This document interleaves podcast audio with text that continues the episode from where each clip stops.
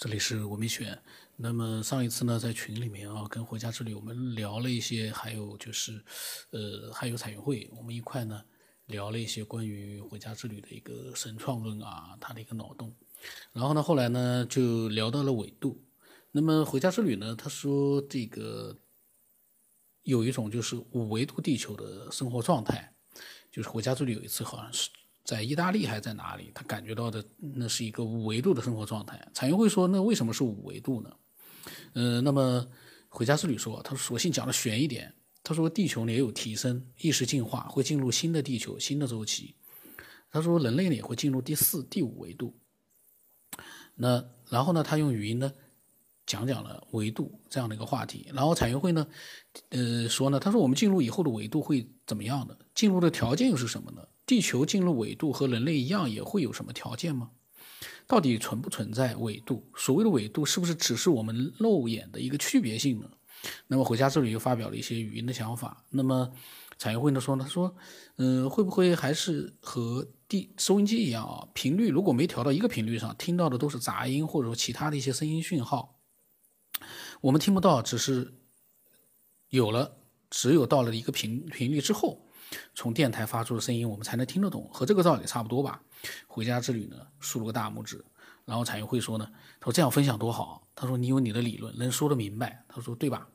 然后彩云会一直叫回家之旅叫仙女。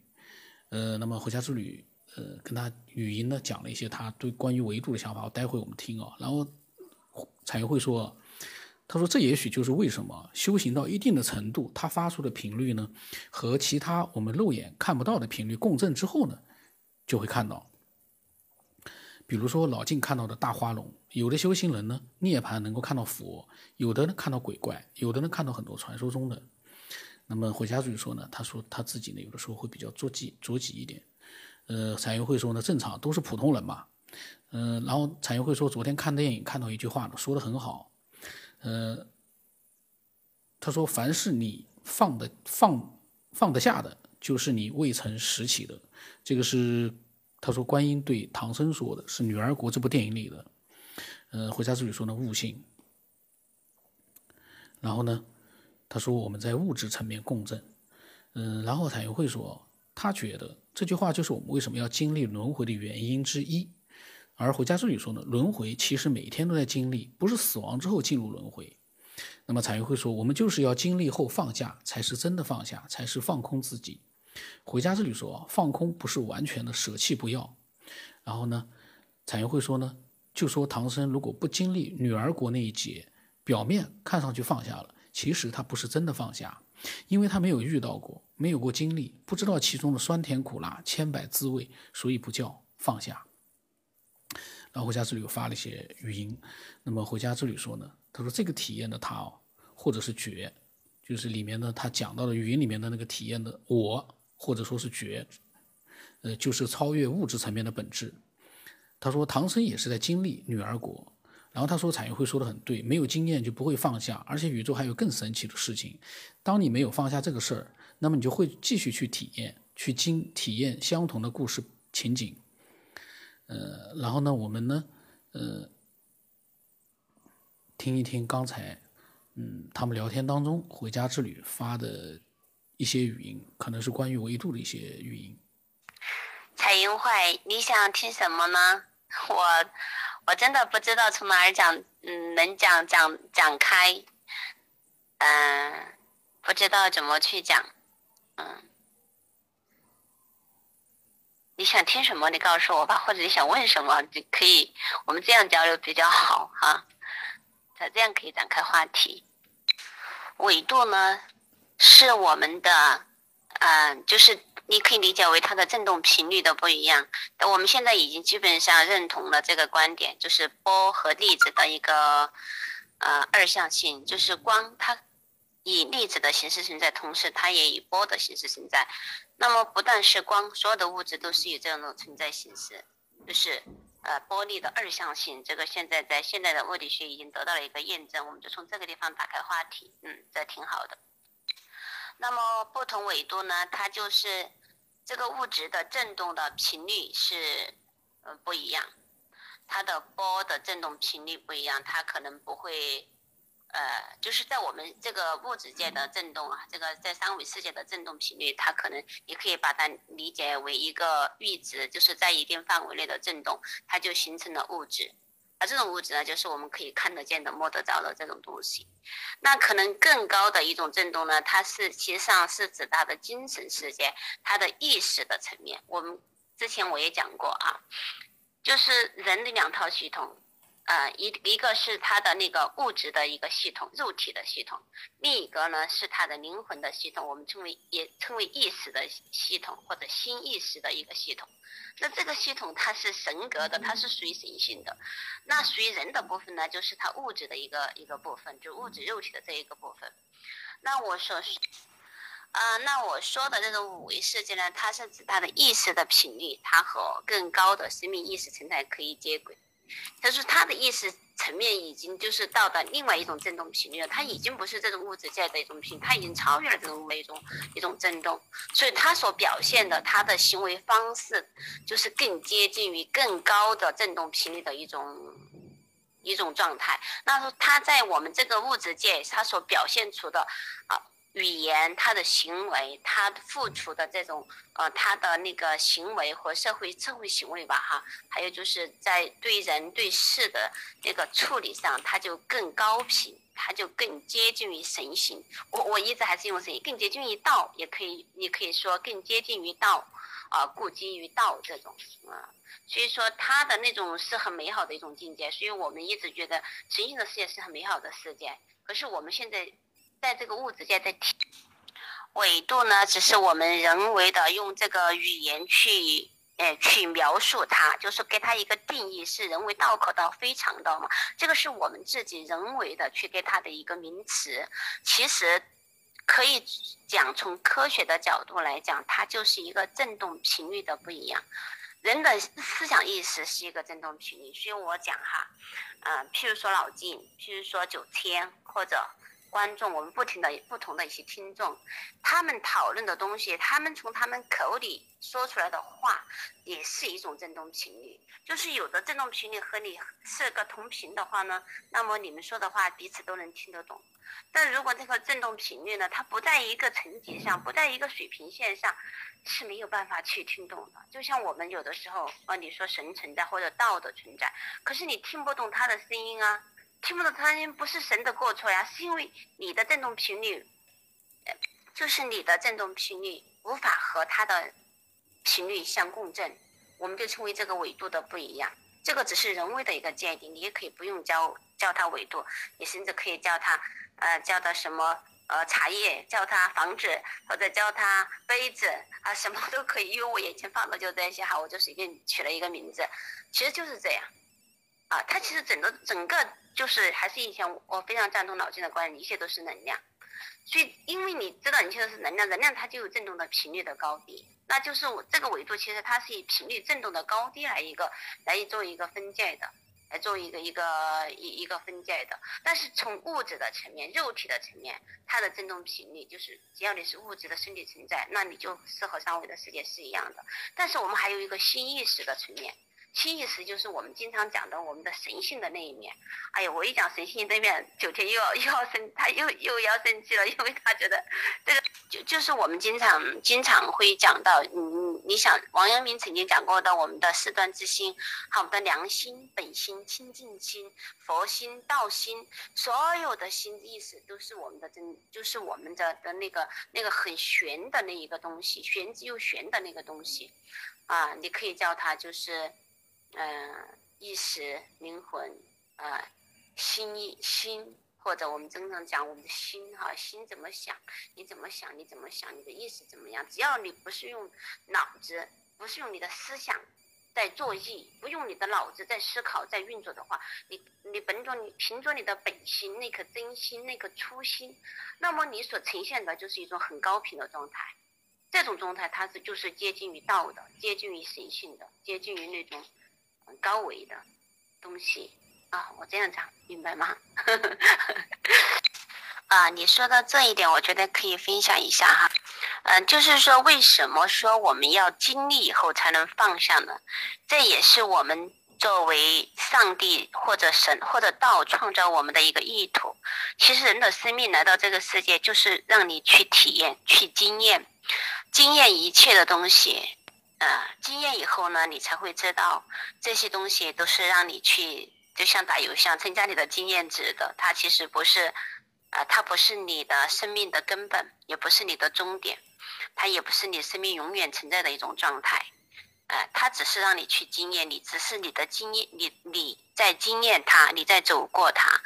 这个事物它本身是没有好坏，我们经历的任何事情，啊，包括呃你遭遇的困境、恶劣的环境，哈，或者与人的一些不好的一种人际关系，和你的家人、亲人间发生的一些冲突、矛盾，其实它都只是。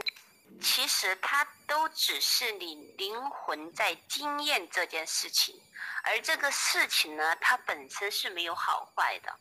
那这个呢，是我在我自己，呃，真的是在我的自己身上得到一个一个体验，就是我身体那种有有的时候我们的身体会疼痛。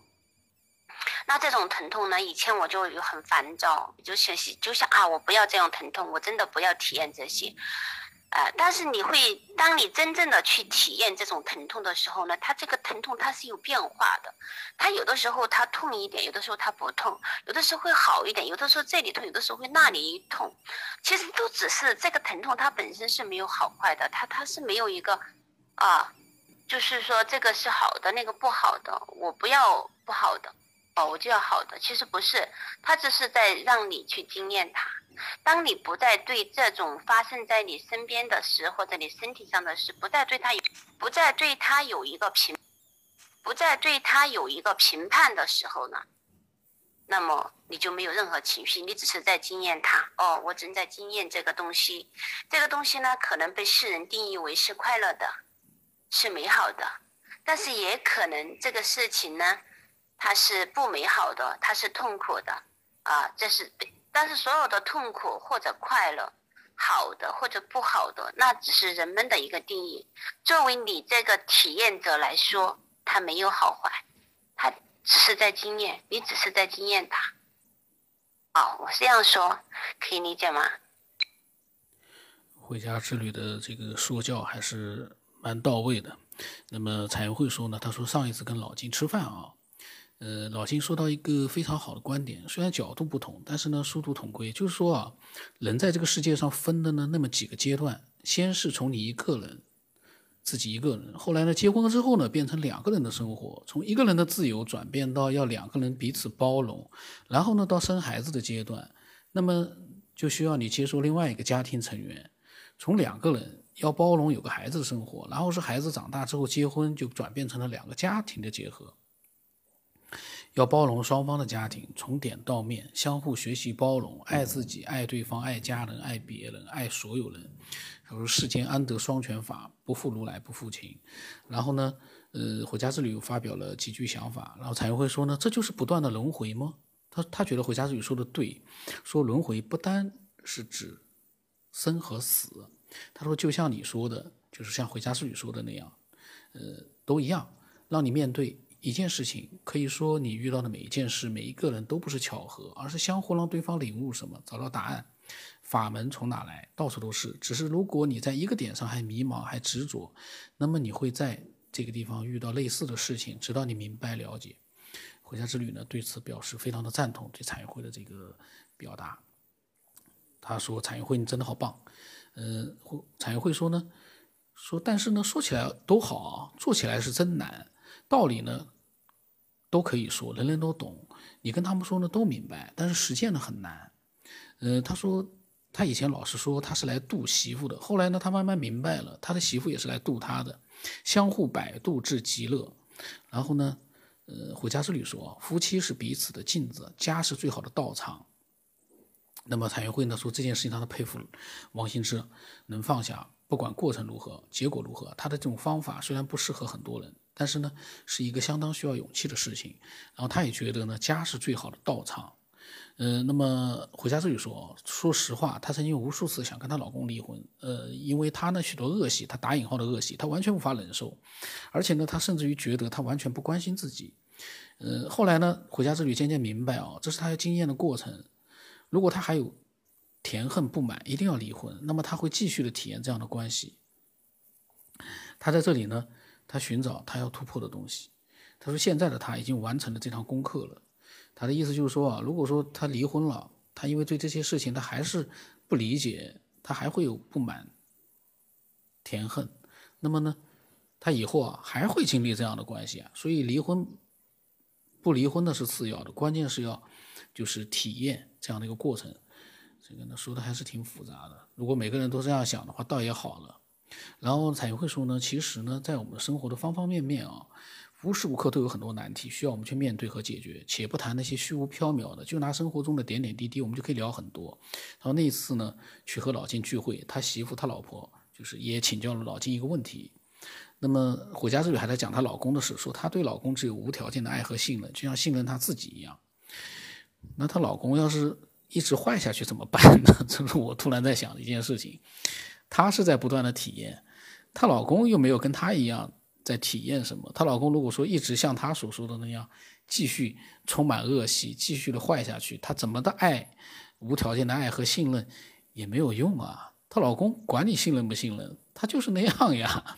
是我自己在瞎说。回家之后听到了之后，估计是不是会一会会上火？上火的话，说明他还需要修炼。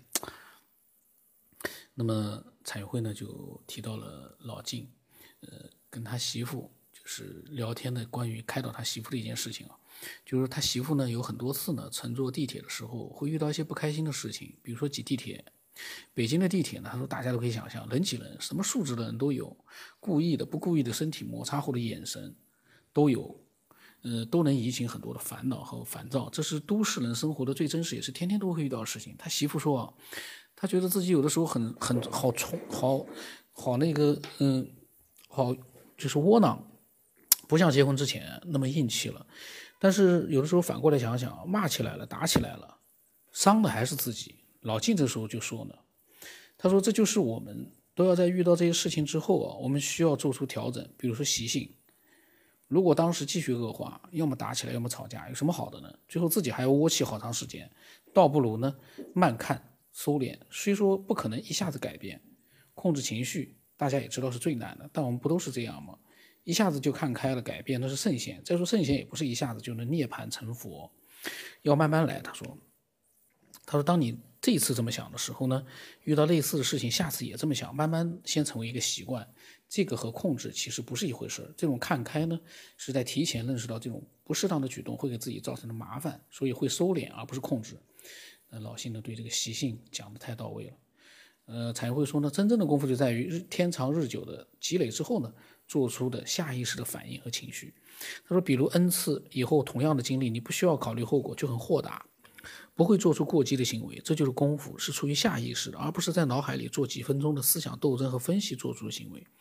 他说老信打了个比方啊，就说功夫高手就是在你刚有举动还没有来得及出，他就能后发制先发制人了。他说这是境界啊。那么回家之旅说对的，这就是习性反应，我们制定修订。就是观察自己的习性反应，并发现它的可笑之处，并不予理睬。然后呢，回家之旅呢去做饭了。呃，后来王新之呢又过来发了些语音。我呢先把回家之旅的语音和王新之的语音呢就陆续的先把它发出来啊。这样的话呢，呃，我们可以听听他们语音里面讲到什么样的内容。因为我刚才是先把文字先念出来了，因为一句语音一句文字呢，我感觉好像有点挺别扭的。那么我就索性把文字的意思呢都表达出来之后啊，把它描述出来之后，复述出来之后呢，我们再一起听语音，呃，应该虽然说被打乱了，但是呢，其实意思应该都能连贯得上的。哎呀，这个说起来，好像又有又花匣子又打开了。有的时候你看我们很多，嗯，就是很多人哈，他在第一次离结婚以后呢，嗯，他会。嗯，会离婚哈，但是离婚以后呢，你发现他找的一个人又和上面的一个人很相像，很相像，他就反复的要去体验那种被伤害，呃，被或者说被被被虐待，呃，被不重视等等，就是说在上一个关系中他没有放下的。那么在下一段关系中，他还会再去体验，这就是宇宙的，真的是一个很神奇的一个安排。你们会用心的去体会我们的生活，就是这样。当你放下了这个故事情景，就不会再上演了。当你这个，当你没有放下这个事情的时候呢，它还会继续上演故雷同的故事，真的是故事很雷同，真的是，就是说宇宙的那种历史的那种相似性哈，我觉得。这个这个真的很神奇，嗯，这个很多心理学家他们不是都有研究吗？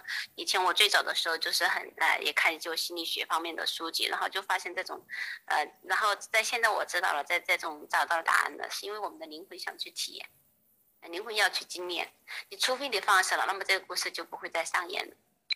啊，对呀，彩烟会你真的是悟性很高，所以怪不得你和老金这么聊得来。哎，是的，就是这样，呃，真的是这样的。宇宙的，宇宙真的没有错误的安排一件事情来到我们身边的人事物，真的就是为了让我们彼此去成长，真的，目的就这样，让你去成长。是呀，为什么修行修行就是，呃，叫悟后起修嘛？首先你要明白这样的道理，最后你才能修，才能呃才能行嘛。修现就是行，修行修行在于行，行就是你在这个世界上要去体会，要去经验，然后要转身离开，超越。行是最难的，格物致知也好，呃，呃，叫物后起修也好，都是要你明首首先你明白这个道理，明白以后呢，然后你就开始行，在这个社会生活中，在你的日常的事物当中开始行，慢慢的行嘛，啊，这叫修行修行，最后修得圆融通达，最后证悟了悟这个世界，你的烦恼会越来越少，越来越少，啊，就是这样，谢。啊，彩云会，你知道人们为什么要打坐、要修行吗？那就在修你的定。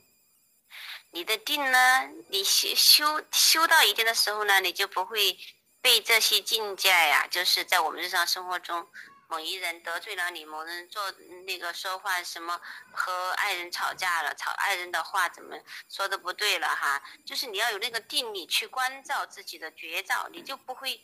不会，你的情绪不会一下起来，跟对方的那个情绪点燃，相互呃跳舞这样，你就一个人，他就处于一种定定能生慧，从那个你就有了那种智慧，有了智慧以后呢，你就不会，嗯呃，当境界在外境的境界再来的时候呢，啊，你就不会再随境界起舞，因为你知道你是谁，你也知道对方是谁，当你超越了这种一次一次的超越了。一次一次的从这种定中，从这种定中找到了那种智慧，啊，你就可以慢慢的就越来越圆融，越来越通达。啊，这就是我们的行修行，修行修行，真的不是在老山里、深山里面去，那个可能是另外一个层面的一种修行，它是为了成仙啊，或者真的是 那是另外一种境界哈，另外一种一种一种方式。我们普通的人呢，就是在生活中，你要你的烦恼越来越少，啊，你的那种智慧能够升起，关照觉照的能力越来越强，啊，其实就是修行的一个目的。当然有更高层次的啊，那种，那个就不是在我们讨论的那种，今天就不讨论到那更远的一个地方去。哎，你们聊的非常的好。嗯，今年呢年初去了环梅啊，然后又跑了几个地方，一直在找房子，所以会比较忙一点。嗯，今天那个聊的非常有内容啊，嗯，很很好，很不错的。嗯，我的想法就是，反正修行啊，反正就是一个痛苦的过程吧。嗯，没有想象中那么美好。嗯，你要面对烦恼，面对很多的痛苦。嗯，然后慢慢你会变得对这个烦恼跟痛苦，呃，变得无所谓。嗯，那这个也需要一个很长的一个经历的一个过程。嗯，就就是说，我的想法就是说，修行并不是一个只有快乐的一个事情，还伴随着一些痛苦。嗯，它并不总是美好的，嗯，美好只是其中的一面，另外一面呢，要呃超越你的痛苦，超越你的烦恼，嗯，这个就需要一个呃怎么说呢？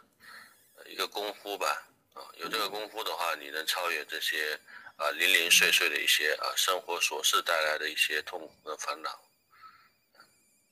需要经历吧，啊，对，刚才说的内容我表示同意啊，嗯，就说你没经历过事情呢，你要去经历，啊，你如果压在心里或者藏在心里呢，啊，暂时看起来没问题，但是春风吹又生嘛，你碰到合适的一个时机啊，和外面的事情诱发了你这个内在的一个一些因素的话，啊，你的呃问题就会暴露出来的，啊，所以经历还是很必要的。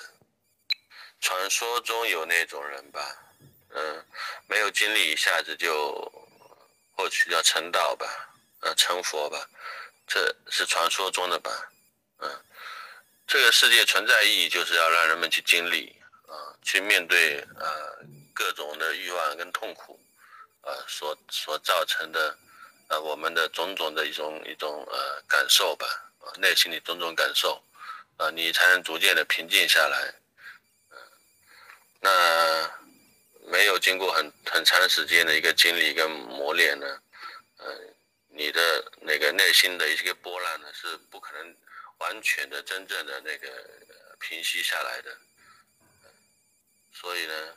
感谢生活的意义啊，生活本身就有修行的意义啊，其实就这个道理。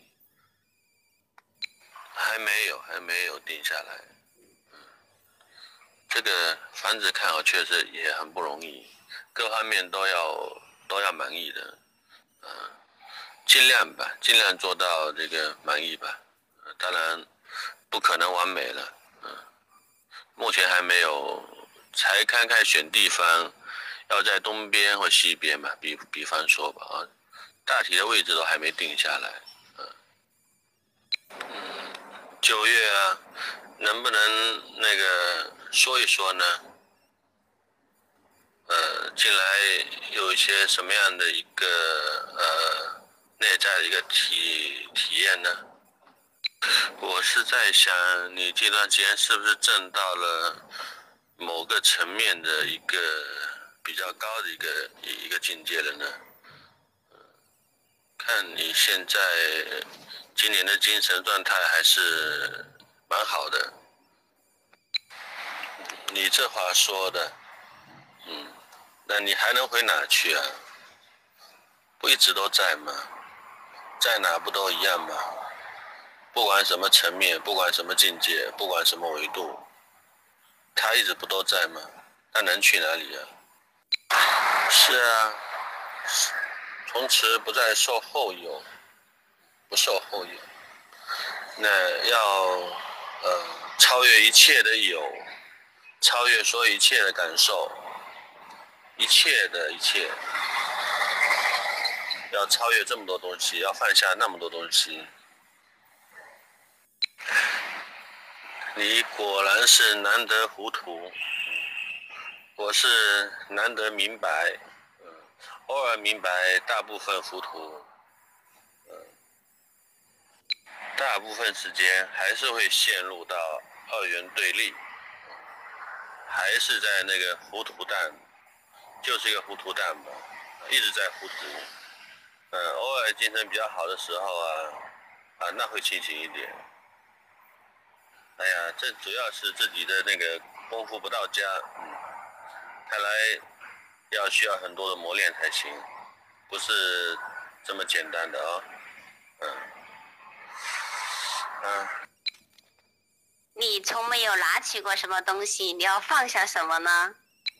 问题还是愿意违法，我一不小心就会拿起的。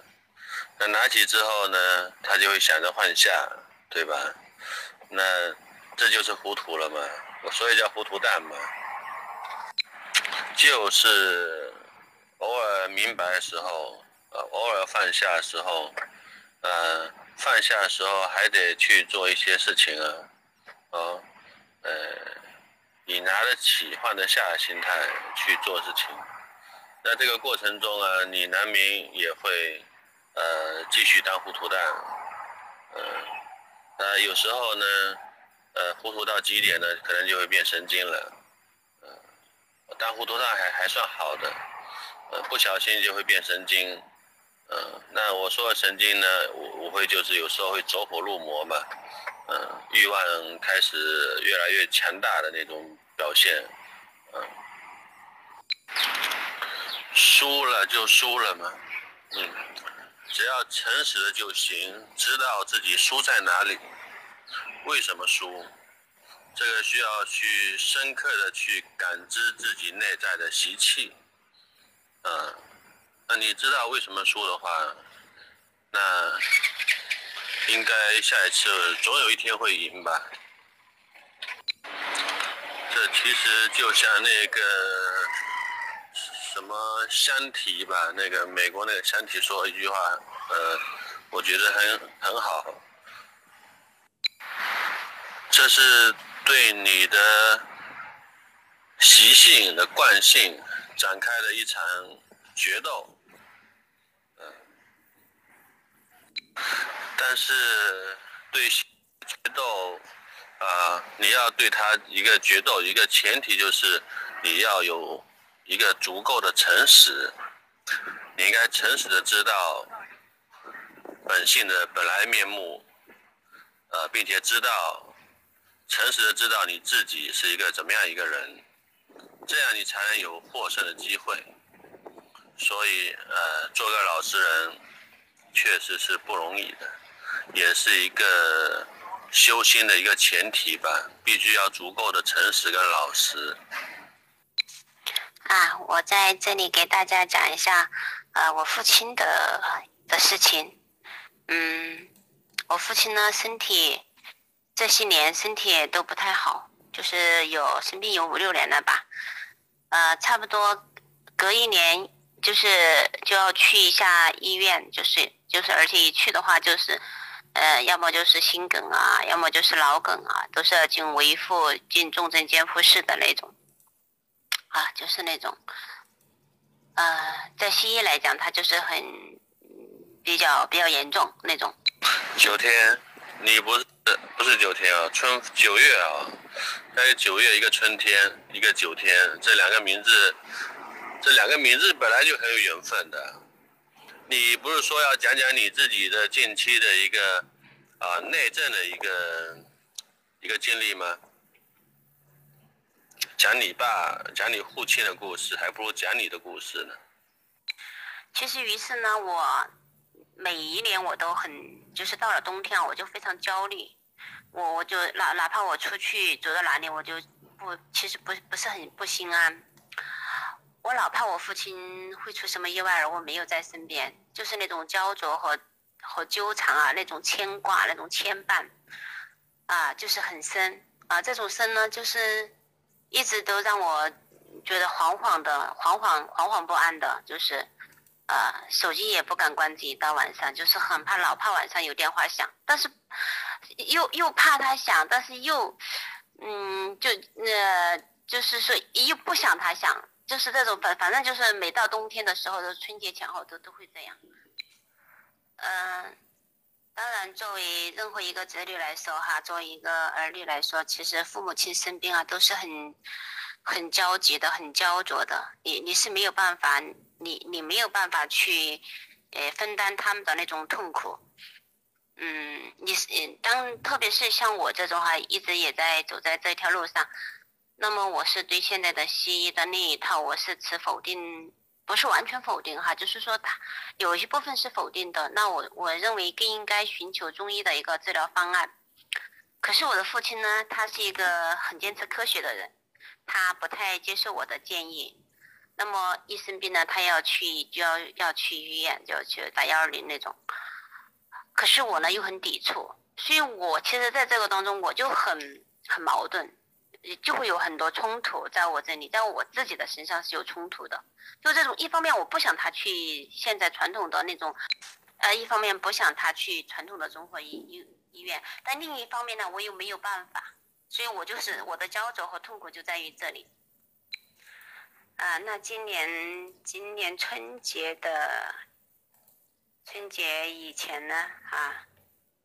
然后我父亲又就是又又生病了，又又差不多又又进医院了，就是要做那种，也是凌晨四五点钟就发病了，又去到医院去一个，啊抢救，四点多钟五点钟，我妈妈就打电话给我，我就赶紧起来就赶过去，啊到医院以后，那那些医生和护士每一个人都在问我爸爸相同的话。相同的，本来他那个时候就已经很严重了，他还要不停的问他这样的话，不停的这样，呃，然后每一个人去了就按照他们，他们那些医生和护士完全处于一种无意识的状态，他们只按照他们的流程、他们的规矩在办事，完全无视病人现在的状状况，他需要休息，需要安静，不需要被打扰，然后就要去做啊，去到医院就要告诉你做不同的检查。好，然后就马上就要弄到那个重症监护室去，重症监护室就完全看不到嘛，叫所有的管子，那那些给你上，呃，所有的那些监护仪啊，什乱七八糟的一大堆都给你上上在在身体里，因为我以前在医院待过嘛，所以我我是蛮清楚他们这一套的。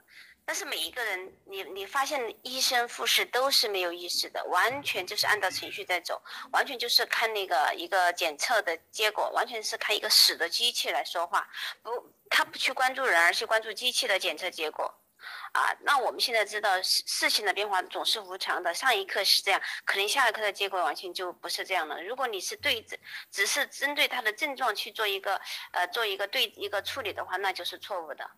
哦，所以去了那个监护室，我看我爸爸稳定下来了，我我就和我的妈妈还有以及我我家还有妹妹嘛，我们就一起商量，我就跟他们讲，我说爸爸不需要在重症监护室，我说我说他需要换到普通病房，因为因为去到重症监护室呢，他的心理会发生很大的一个变化，不是病人就会。弄成弄成病人，然后会越治越严重，越治越严重。我就坚持要，嗯，就是缓解以后，就六点多钟、七点钟的时候，已经把他折腾到了，找什么脑部 CT 啊，什么什么 CR，哎，那个什么，哎，那个那，我现在记不得了那个检查的东西哈，就是反正检查一大堆。我说我坚持要求，我说住到普通病房，住在普通病房，然后上午就是他们要跟他挂院时，我就问他们输的什么液，啊，我就要。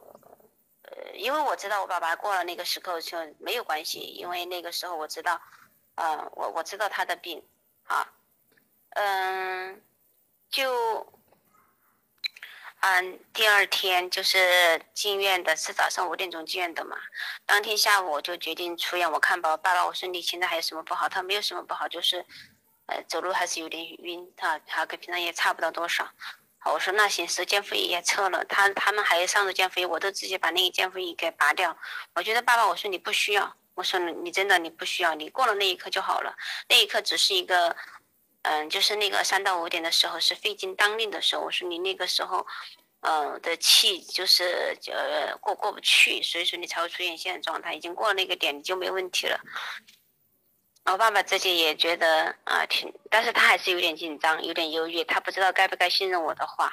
从内心来讲，我知道他是挣扎的，他是相信，嗯，他还是有点相信医院的。可是我知道他的病，我我是完全不相信那一套的。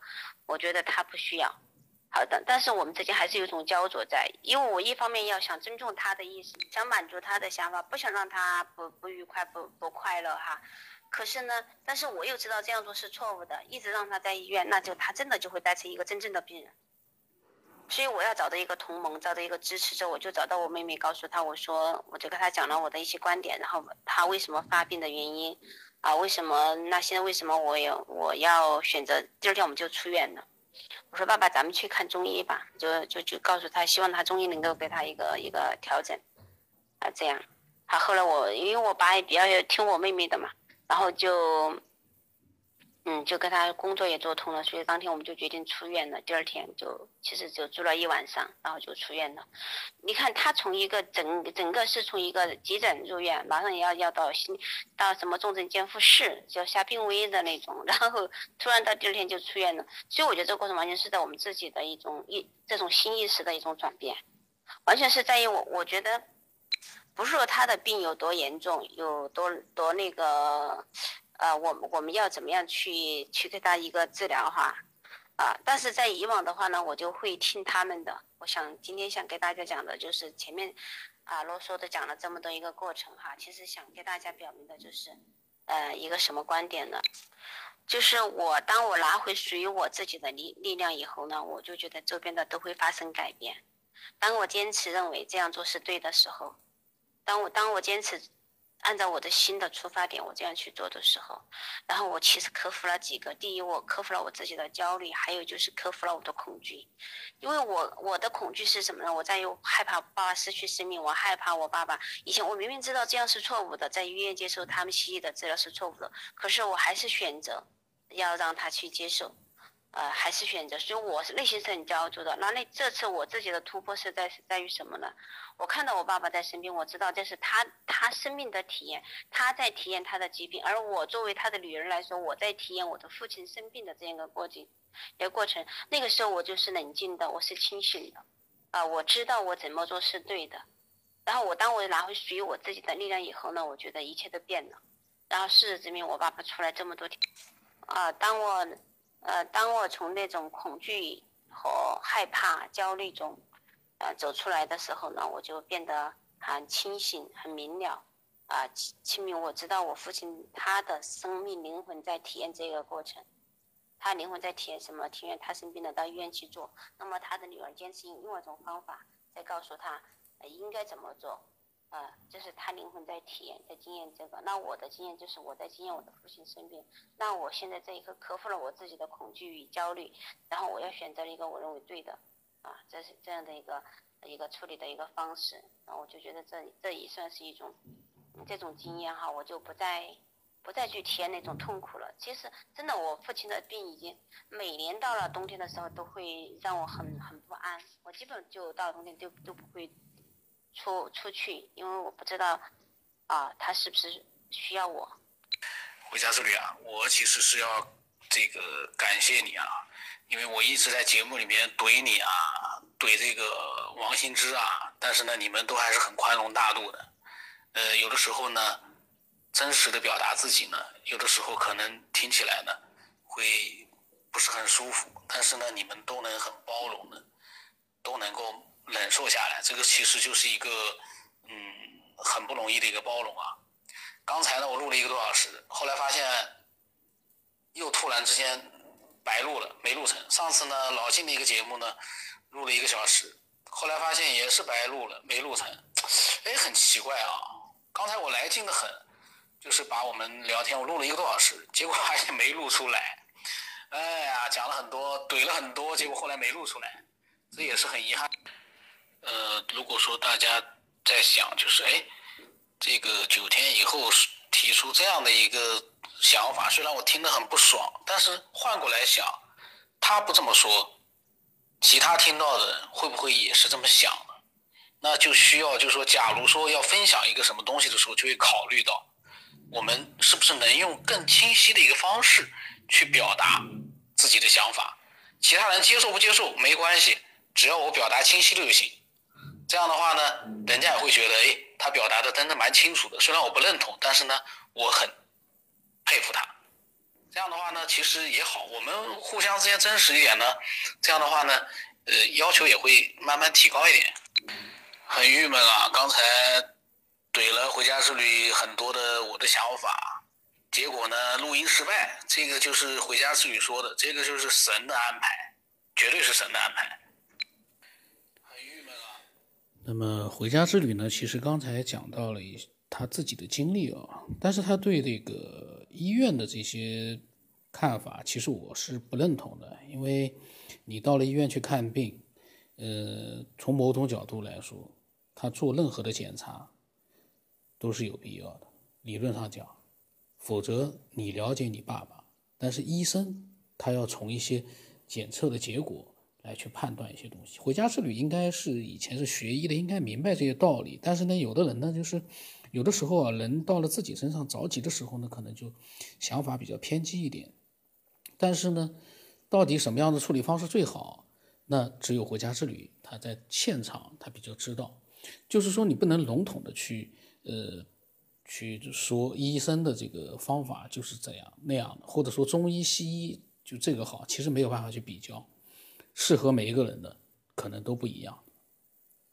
那么回家之旅呢，还有一些文字呢，呃，这个我我念一下啊，他说这个呃欲望强大的时候，看到那个强大的欲望，他来来去去不理他呢，你就活在本炉之中。然后他呢讲完了他爸爸的故事之后呢，他说一切都是体验，包括我们的父母、爱人、子女，我们都是在经验它。当我们明白这些不过是现象，因缘聚会形成的相而已，你一切会释然，配合自己的角色，认真做好这个角色，不迷就是真正的活着。然后他说从他父亲那儿体验到的内在改变。他说呢，他明白父女这种亲情关系相互的缠缚也是很深的值，他过了这一关，放下。王兴之说放下之后呢，用智慧面对生活。那么回家之旅说，除了父子关系，还有母子关系、夫妻关系，都是我们最大的值。智慧的生活，智容易，慧难得。那么王兴之说呢，由智渐入慧。呃，回家之旅说，智是学问，慧呢是超越学问。王兴之说呢，学问和思考也有用，可以让人放下，进而生慧。嗯，这种比较玄乎的智和慧哦，他们也有自己的看法。那么回家之旅说，慧更接近本能、直觉，或者是损之又损之后的东西，它可能是笨笨的、拙拙的。放下我们的贪天痴，知道学问是第一步，第二步呢就是开会。王兴之说是的，但是头脑呢总是会惯性的自我作怪。王之说，在对立思考之后呢，当头脑崩溃，不再我执或者纠结，会发生什么呢？呃，回家之旅说，试试就知道了，让直觉做主。王一之说呢，思考只是用一物去想另一物。回家之旅说，那是一种什么都没有的状态，一种真正的活着，真正的唤醒生命，就是让大脑停止妄想。呃，王一之说，怀疑一切，包括大脑。入道方法因人而异。那么回家之旅呢，表示认同。然后呢，呃，这次的聊天呢就结束了。那么这次聊天呢，大部分的文字呢我都录出来了。只是偶尔有些零零散散的一些这个文字跟主题无关的呢，嗯，我就没有去把它录出来。那么这样的一个录音呢，其实有的时候我呢是在想，嗯，我们每个人都还是应该用包容的心态去看待其他人的这个分享，但是同时呢，我们也不能丢失自己的独立的思考，呃，有不同的想法，我们可以。理性的把它分享出来，所以呢，也欢迎有思索能力的、独立思考能力的、有逻辑思维能力的这样的一些思索者、爱好者呢，能够添加了我的微信之后呢，分享自己的看法。我们理性的分享，我们呢不能像这个喷子一样，没有脑的、脑残的那样的一种思维方式呢，去喷、去去骂那种呢就没有意思。理性的分享，然后关于呃。回家之旅提到的这个中医啊和医院发生这些事情呢，每个人呢其实只有亲身设身处地的人呢，可能才能理解当时的状态。我们对亲情的理解啊，那是呃是没有办法控制自己的。嗯，那么他的描述呢，可能也没有完全还原当时的一些状态。所以呢，从他的我们我比如说。不认同他这些说法，只是从他的叙述的这些文字里面啊，表达出的一些这个看法，我有点不认同。但是呢，当时的具体情况只有他自己知道，我们不能发表任何的一个呃想法。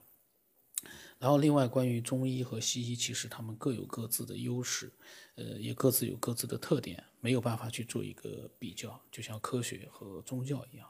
去比较它毫无意义，也没有没有没有必要去贬低一方，去呃抬高另一方。因为中医治好了我们身边很多人的病，西医呢也同样治好了我们身边很多人的病。中医，你看我儿子的哮喘就是被中医彻底的给治好了，现在就吃完了一次之后再也不发了，这就是它的神奇之处。因为西医没做到，所以呢两种呃医学方法呢其实是互相补充的。就像是阴和阳一样的，我发现啊，这个世界上所有的很多事情都是互补的，就像科学和宗教，其实不能比较，但是他们可以互补。呃，这是我今天的一个无意当中得到的一个理解，很多事情不用去比较，但是他们可以互补。那么今天录的时间也还可以了，比较长了。我的微信号码啊，科学的微信号码，x 五三四七八五八四五。呃，这次呢。录音是成功了，前两次录了一个多小时，真的是很憔悴啊！录完了之后发现没录上的那个心情啊，因为我这个没有稿子，有稿子那么重新再念一遍，没稿子就是录完了没录上，等于刚才所有的一些即兴的想法全部都等于白说了。然后现在你叫我想，我也想不起来，所以非常的这个尴尬的一件事情。今天还好都录出来了，那么呃，欢迎更多的人分享自己的各种各样的想法。听这个节目理性一点，呃，智慧一点，不要做一些极端的事情，因为呃，喷子有的时候时不时还会冒出来。我们呢，一方面包容他们，一方面呢，我都用这个节目，嗯、改变他们。那么今天就到这里了。